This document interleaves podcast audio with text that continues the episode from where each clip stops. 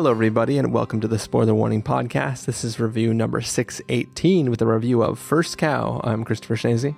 And I'm Stephen Miller. And if you're joining us for the first time, the Spoiler Warning Podcast is a weekly film review program. Each week in the show, we're going to dive in, debate, discuss, and argue over the latest films coming to a streaming platform near you. Um, this last film that we're talking about is the first of all of these films to have technically been released. This is actually a 2019 film, but it just came out on VOD this past weekend, so we caught it because we didn't get to see it for like the one week it was in theaters near us. Um, but yeah, we're talking about First Cow um, which is a film. Do you know exactly the date that it's supposed to be taking place around the time period? Uh, I only know 1800s, but I don't know the exact the exact date. No, definitely dur- during the fur trade in the in the whatever. I don't know. Did you have to learn about that in school? I know I learned about it in like fourth grade history, and for some reason we learned the ro- word rendezvous as being important for like beaver pelt people meeting somewhere. That's an odd, oddly specific teaching of the word rendezvous. Well, just like like there's two things I remember from this period of time that I had to learn in history in school. There was this and the Donner Party. For some fucked up reason, we have to learn about the Donner Party eating each other as if that were like a monumental moment in American history. uh, well, I mean, before they had a cow, they yeah. had other other people. It just seems like this like pervy fixation that schools have on teaching. Like, you want to know what really happened, kids? um, I don't remember that from school. Um, but I guess it's I've had a greater amount of time between when I was being taught that and when you were. yeah, it, it was too soon for your school to make jokes about it. Are you saying I'm ancient, Stephen? yeah. saying you're older um, than me.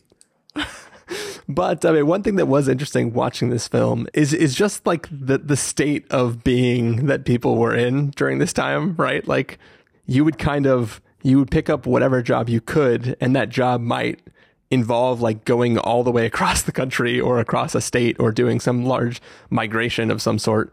Um, and then you get paid and it was kind of just up to you to figure out what the hell you want to do. Um, and, uh, I don't know, like, like, it just struck me how difficult this I mean this is a stupid observation but just how difficult this time was like it was funny when we first see um, the friend that the main character makes along the way when we first see the hut that guy had had created for himself um, when I saw that hut even though it was a tiny hut I I, I thought of it as like a mansion because he had like yeah different kinds of dishware and like things he hung on his wall. And I was like, damn, how did he get that? like, how did he get that amazing place? But it was a piece of shit hut. And the, like, it yeah. takes two seconds to kick down. Like, right, you know, like the big bad wolf's going to come and huff and puff and blow the place down. But like in my head, it was so extravagant when I first saw it. And I was just like, God, I don't know how I obviously I wouldn't survive if I was back there in that time. Like if I was transported back, I'd be dead instantly. But it just it's just a, it's like we're worried about not being able to go to bars and sporting events. Uh, but like there was a time when there there weren't bars and sporting events. yeah. Well, I guess there was a bar. Yeah, definitely. I, I definitely would have just stayed in the East Coast with all the other weak people, and we would we would just be there forever. I yeah. feel like there th- there's no good reason to go out into the wilderness if that was what life was like. Yeah, like I, I don't understand. It's like it, it's just did you just get to call dibs on open fields? Like you'd go, um, you'd go build a thing, and then one day Casey Affleck would live in your wall or something with a special note that you hid. like, definitely, definitely strong, um, strong ghost story vibes. but anyways, yeah. No, I'm with you. I, I don't know the rules either, or the currency, because there are like coins and half coins and things that look like buttons and paper money. I don't know. It, I don't know how everyone agreed on all that back then. Yeah, there was definitely one scene where people were like arguing over who was going to kind of get the last oily cake, and some guy was like, "I'll give you seven of this," and some guy's like, "I'll give you six. and he's like, "All right, you take it." And I was like, "I don't, I don't understand what just happened." Oh, six was more than seven back then. yeah, apparently. Oh, that's why six is afraid of seven because seven yeah. was jealous that six was more than it. Because seven, six, five. oh, but anyways, first cow. first was actually last back then too, so this was last cow. Yeah, yeah, it all makes sense. But yeah, I mean, I it just it just uh it was one thing that really struck me watching this as a whole was just how little there was to enjoy um Yeah. In this time period and it, it it's I, I don't know it's Yeah. I don't want to bring the podcast down I just I just feel like it's it's just hard to find a reason to fight that hard for a life that is so like meek I guess I don't know it just seems Yeah. like it, it was a difficult Speaking, time for speaking of everybody Meek, compare this with Meek's cutoff for sure and feel even worse about what life was like in the 1800s trying to get to Oregon. when everybody's getting dysentery um that was more of an Oregon Trail reference than a Meek's cutoff thing I don't know I, I gotcha. Well, I think our listeners are getting disinterested in this podcast. oh boy Uh, the whiskey has come out now. I should make that clear. Yeah. It is funny. Like sometimes we do these marathon sessions where we record a bunch of reviews and uh every once in a while the last recorded review does not actually make it to the airwaves, but uh Just gonna make it. I think this will be this will be totally fine. Um but yeah, so what do you say Stephen, we get into this review of First Cow? Let's do it.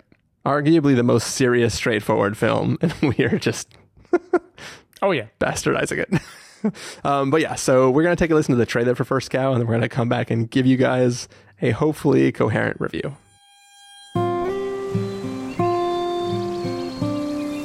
Name? King Lou. You call me Cookie.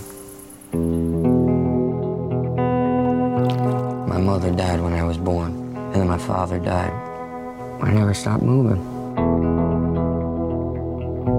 It's the getting started that's the puzzle. No way for a poor man to start. You have a cow. First cow in the territory. This ain't a place for cows. That's no place for white men either. I sense opportunity here.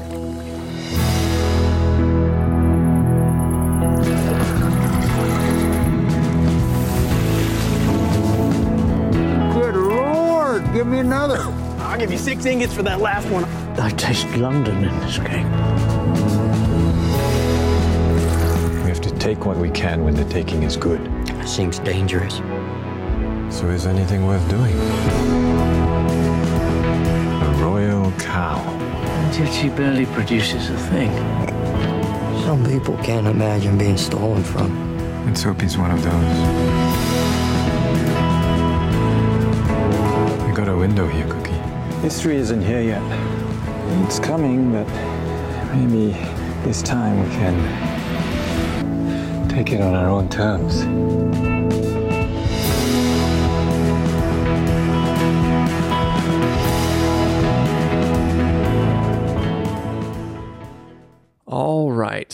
So that was the trailer for First Cow. It is basically the story of uh, two unlikely friends who become buddies and they sort of bond over their shared love of tasty confections and making people pay for those things. And uh, they start to try to create a little business together selling oily cakes to people around the compound outpost. I guess it's outpost is what they're called. Yeah, let, let's say outpost. Um, yeah, so Stephen Miller, um, what did you think of First Cow? Well, Chris, you know how in Eurovision, the Netflix movie, there was one note in a song that made me just break down in tears while I watched it, and I couldn't really explain it to anyone. It's just how it was. Yep. I cried the first time Cookie milked the cow. It was really- I'm not proud of that. I'm not going to try to justify it in any way. Um, th- this whole movie is something that I, I I could not justify it to someone who does not happen to be on board for it. It is, it is a very slow movie. It is a movie that I don't recommend watching late at night having consumed alcohol um, because it does not exist at a pace that is going to keep you going. the The plot is extremely simple and spread at a speed where you are just meant to luxuriate over the details. Um, I think about filmmakers like Andrea Arnold who did American Honey too, where there's like there's a story, but then so much is just like I'm to focus on this area and I'm to like zoom in on an animal and like just let you try to like soak up the experience of what it would be like to be in a place. Um, the the first two minutes of this film is an oil tanker Mhm. that is just moving from the left hand side of the screen all the way past the right hand side of the screen. And that's Yep. just your introduction to this this film. Yeah, this is a movie that wants you to slow down your pace. Like that is definitely true. It, it is in the the Paterson mold, like a movie that is just like slow down your tempo, slow down your tempo, enjoy it for what it is. And it is the kind of thing that is going to be praised as amazing, genius, the best movie ever, and people are going to watch it who do not happen to be into art house cinema and they're going to be like fuck every critic that has ever lived. What are they doing to me? I know that. I, I know this. And yet i found it uh, lovely. I like I, I thought it was it is trying to be period accurate you know so it, it's getting into all these little details of what was it like to cook in those times? What was it like to live? How did you keep a house? How did people interact? It tries to get little details right about how like the the native tribes would speak how people would communicate with each other. And it tells this just really really really simple story of two people who meet. They have a very meager idea for how to get ahead in their lives.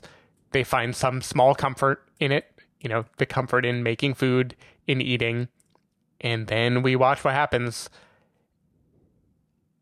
and I can't really justify it except that it felt like a like a hot cup of cocoa to me. Like it felt so nice getting into the speed of this movie. And my second um aside about this is so I watched it when we so we watched a kind of like simultaneous screening of this movie. There was little wiggle room, but you basically had to watch it when it was airing. Yeah. And I watched it. I had a few drinks. I was a little sleepy during it. I made it, but I was sleepy.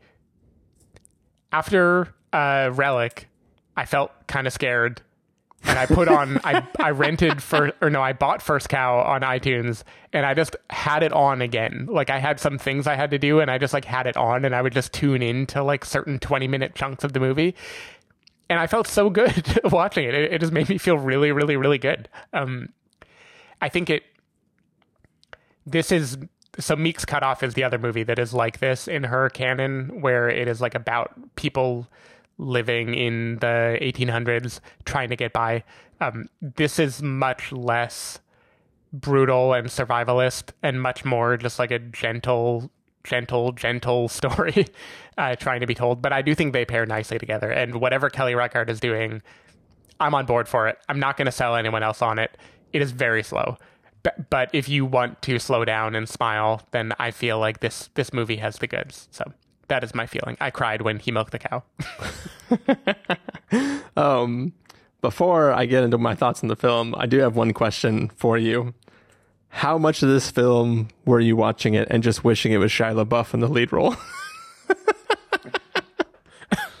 None, because I, I love John Magaro talking to the cow. I can't. Shia would have done a good job too. I'm, I'm not gonna lie. He would have talked to the he would have talked the hell out of that cow. that was like that's that's a half it's a half joke. Um, but I definitely was like, man, I at least want to watch the version of this movie with Shia LaBeouf in that role. Um, They they would have named it Honey Biscuit Cakes, and it would have been the third in his Honey trilogy. Uh, so yeah, so my thoughts on on this film. Uh, I made a joke already about the two minute scene of the oil tanker going from one side of the screen to the other. I knew this film was going to be slow, and I'll be honest, when it first started, I was like, I'm to fucking hate this movie. I am going to hate this movie.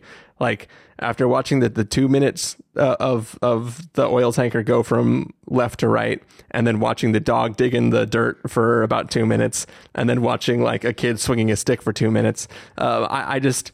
I, I was like, I'm not going to be able to take this, just like set a camera down and let the environment do its thing for two minutes. Um, but once we got into to the thing, I started really like, I was getting invested in this world and I really liked the, the sort of the knowledge and the history that, uh, uh, King Lou brought in to um, to like that pairing, that bond that those two guys have, and then Cookie's sort of familiarity with baking and all that kind of stuff. I loved their partnership and the fact that like you know one of them helps another one out, then arrives at a place where the other one's established and they help each other and they kind of form this plan where you know Cookie has this dream to go off and start a hotel in San Francisco, um, which is just like a you know strange from just being like fur trapper to be like you know what? I really want to have a, a, hotel with a bakery, and then the other guy's like well you know we can have a bakery right now, and like I was totally invested in a just the world itself, just this idea that like everybody just has these huts and they live near this outpost, and you kind of just claim your own little stake and you hang out there until some guy floats down the river and sells you some supplies and you just hope to last as long as you can out there. And I was really invested in in all that going on. And then when they get into this business of like, hey, they have this one good that they can make and everybody really, really loves it, but there's one catch. There's something they have to do to get one of the ingredients, right? Like it becomes like Legend of Zelda, right? Mm-hmm. like, like, sure, I'll give you three shillings, but first you got to make me an oily cake. And then some guy's like, hey, I could give you ingredients, but first you got to go do this. Um, and I was, I was really, really invested. The one thing that I cannot understand from a character motivation standpoint is these are two entrepreneurial guys who have proven the worth of their product and especially proven it to a person that is instrumental in one of the ingredients that they need in what universe could they not just like the guy basically says, I'm in this godforsaken world that is away from my home and I eat your oily cakes and it makes me feel like I'm home. That guy would pay anything. He might even give you milk. Mm-hmm. like it just feels like there's an obvious solution to all of the problems that could arise from everybody's plans about what they want to do. And if I'm you very, could if you could make the request without it being clear what you have already done. Like is that what you're getting at? Yeah, yeah. But but so so the one the one question I have though is we definitely see the really young girl when they first get to the outpost carry a pail of the milk from the bar, right? Like she walks all the way to the bar with a bucket that's empty and she comes out and there's white liquid sloshing around in it. So it seems like she procured milk from somewhere. And I don't un- like why would you even show that? Because you're saying there's a different way to get milk. and I don't I don't understand what's going on there. And I, I feel like I was I was more interested in the cooking show version of this movie than the Icarus story, right? Like I mm. like it, it kind of became a thing where I really liked the dynamic of these two men forming this bond and fighting for a dream that they have together. But I think the decisions and the choices they make to try to achieve that dream are stupid and cause unnecessary risk for everybody involved. And I don't want to get too spoilery, but there's a person who decides he needs to put a cat outside and then immediately wants to bring the cat back inside. And I feel like if he wouldn't have thrown the cat outside in the first place, none of the rest of this movie has to happen. sure, but it's inconsequential to him, right? He's just doing it. He he's I think praying in between, right? Um, I I just don't understand yeah, why he thought the cat needed to be outside if he immediately was like, "Oh shit, I better get the cat inside." I think the cat was like eating something the cat wasn't supposed to be eating, but I I don't remember. As to the the pail. I, I don't really remember that scene with the pail, so I'm just going to say it was sheep's milk. um, but I assume the movie that, definitely I assume you can make oily cakes with sheep's milk, right? it's not going to taste the same, Maybe. but it's going to probably have the same consistency. I don't know enough about yeah, cooking. Yeah, I don't know anything about cooking. I also my understanding of cooking is that it is so dependent on ratios and timing. And so the idea of people like cooking over an open fire out in like Oregon in the middle of nowhere is like just mind blowing to me. Yeah. like the, those oily cakes look so good watching them make them. Um, but yeah, like the movie definitely makes it clear that milk is a luxury and it is such a luxury that a person who wants to drink it will have to get a cow all for themselves. So clearly there is like there's not a bartering system where milk is a thing that people have available to them, or else the the person in question, the captain, would just do that. So I, I don't know what the pail was. I'll now I own it, so I'll go back and watch it, Yeah, and yeah. then fast forward and cry at the cow again. yeah, I hear you. I definitely think the movie is way more about their friendship and about the state of the world that they're in that would lead these meager aspirations to be so meaningful and so binding. Like like that is definitely what the movie is about. And I feel like the for all the talk, we watched the Q and A after it where they talked about it being a heist movie, and like for all that conversation, I don't care that much about the heist. It do, it doesn't matter to me. It, it's just the excuse to watch these people dream together for a little bit of time.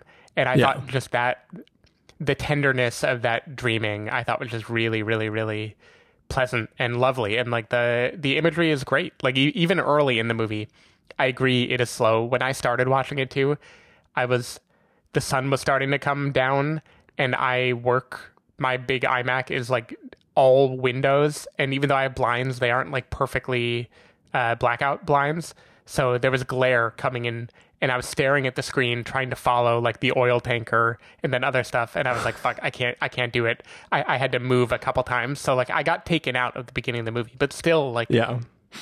there are little bits where he's just like Cookie is foraging.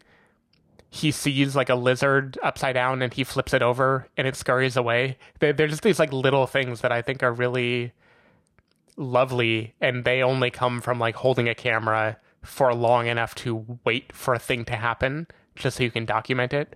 And Yeah. I that kind of hooked me right away. Like that tone and then the music starts to come in and I was just like, all right, I'm I might fall asleep, but I'm gonna love this movie while I'm awake. Yeah, like I, I, I love that. I love so much of what this film is doing. I just it, it's hard for me to get. I mean, it's like it's like for example, let's pretend you have this pair of shoes that you really really love, and then you and I go camping, and your shoes shoes go missing, and then I order shoes and they accidentally send me the shoes that you lost. I'm not going to wear mm-hmm. those every day because it's going to be weird that you lost yours and I suddenly get the exact same pair, right? Like it's it's it's just like it, there I I don't it's not even hubris, it's like stupidity, right? It's like they know that every batch that they make is going to eventually lead towards a questioning of where they're getting the ingredients. And the the one guy can only say ancient Chinese recipe so many times before somebody goes like, "Nah, really tell me." Ancient Chinese secret, huh? Yeah. It's just The Wayne's World reference. okay. But yeah, I just I yeah, it it, it just it, it was it was hard for me to to believe people who can survive in this environment would be that like blatantly ridiculous about the thing that they're doing. Mm-hmm.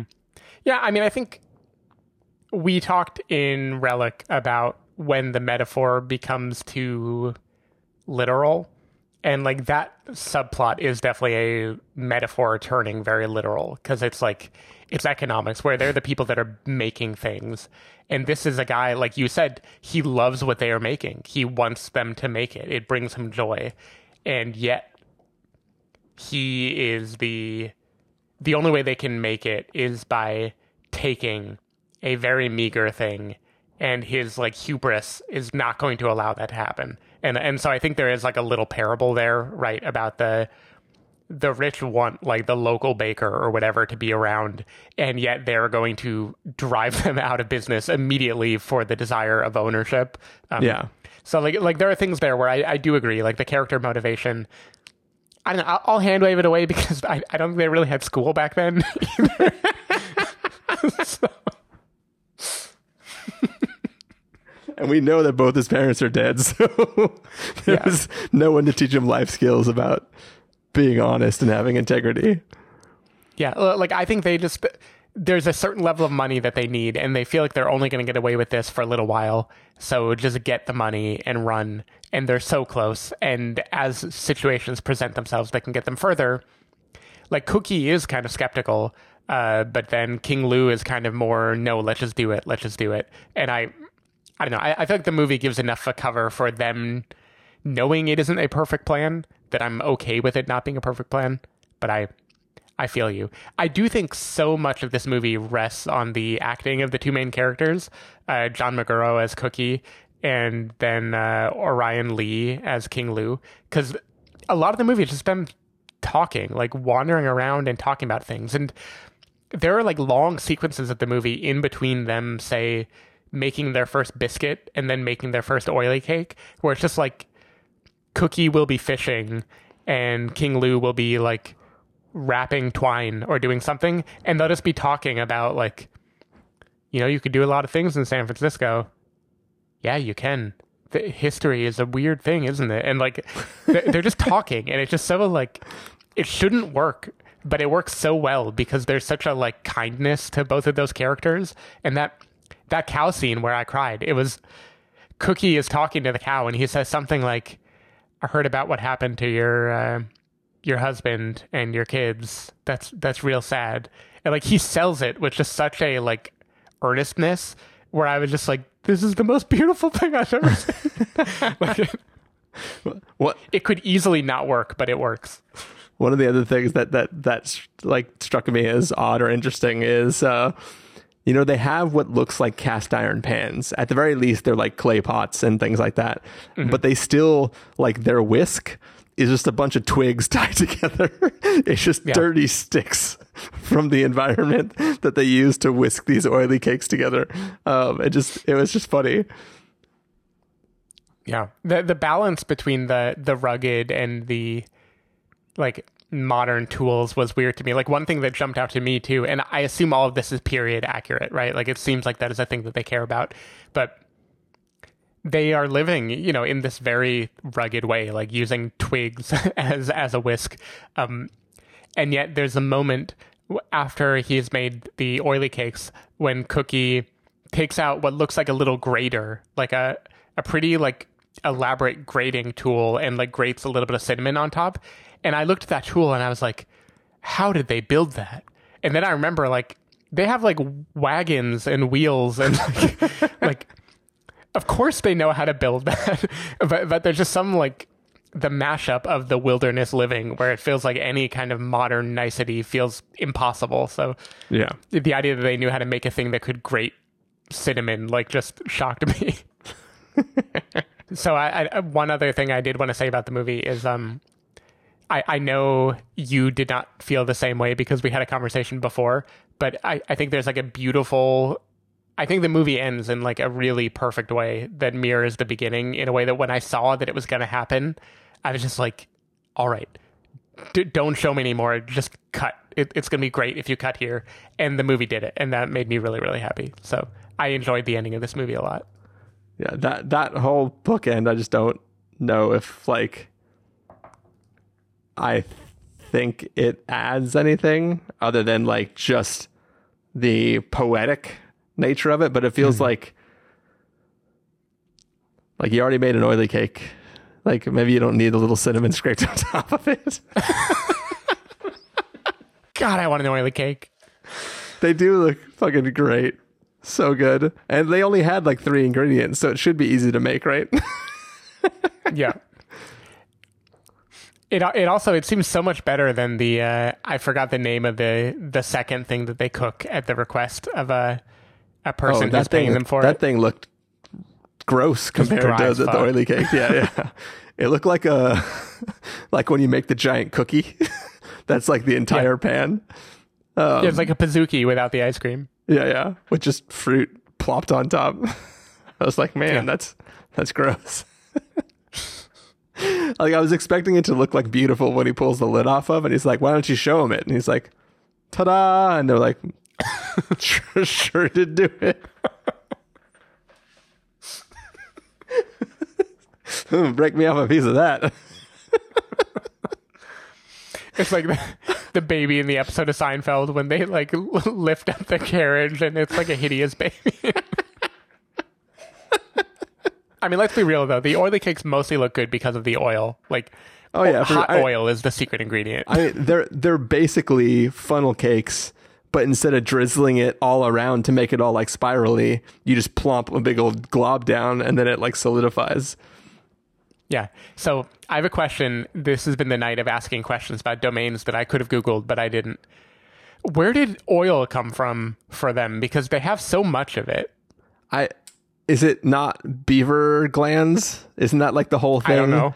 I thought they were talking about because I, I, thought King-Lu at the beginning was saying like, "Oh man, if we could get a bunch of beaver tails and then bring the beaver gland all the way to wherever, we would we could sell them to the Chinese for like a million dollars." And he's like, "But they don't keep very long."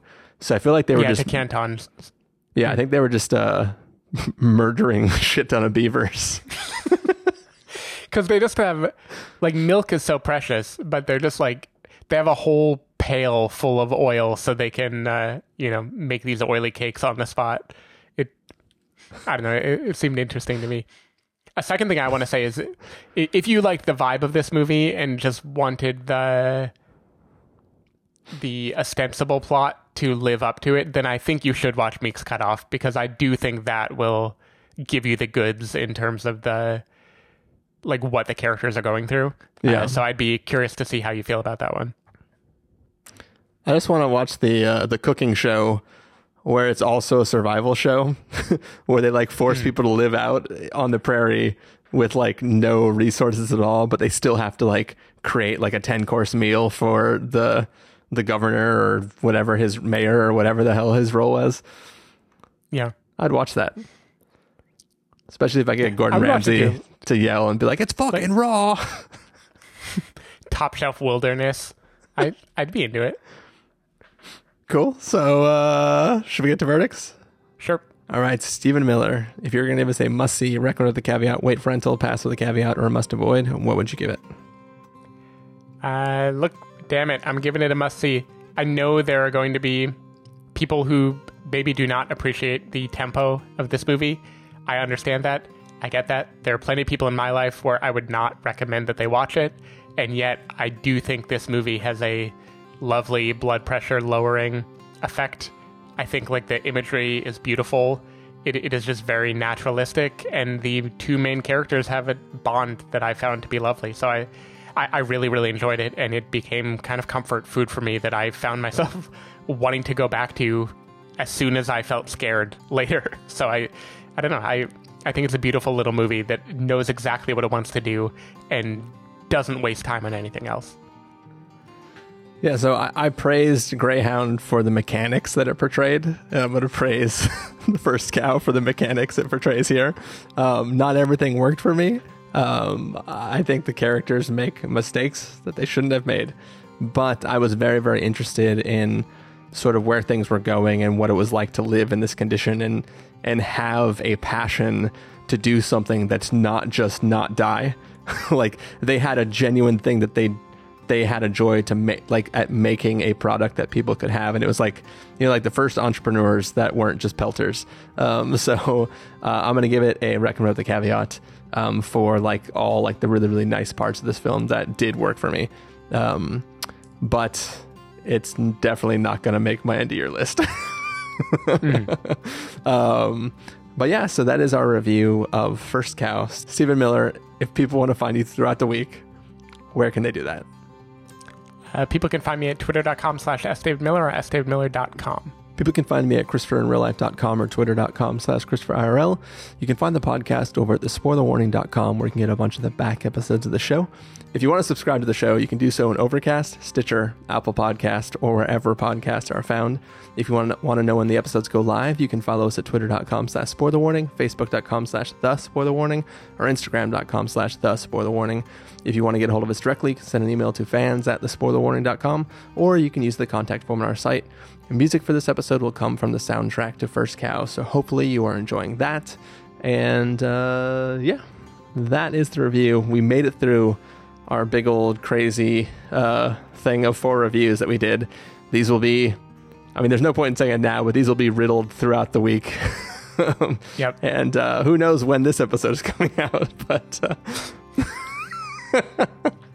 but uh, yeah, hopefully you enjoyed these four reviews, and we'll be back next week, at least recording some more reviews. yep. yeah, we, we don't know when you're going to hear them, but we're going to try. All right, bye.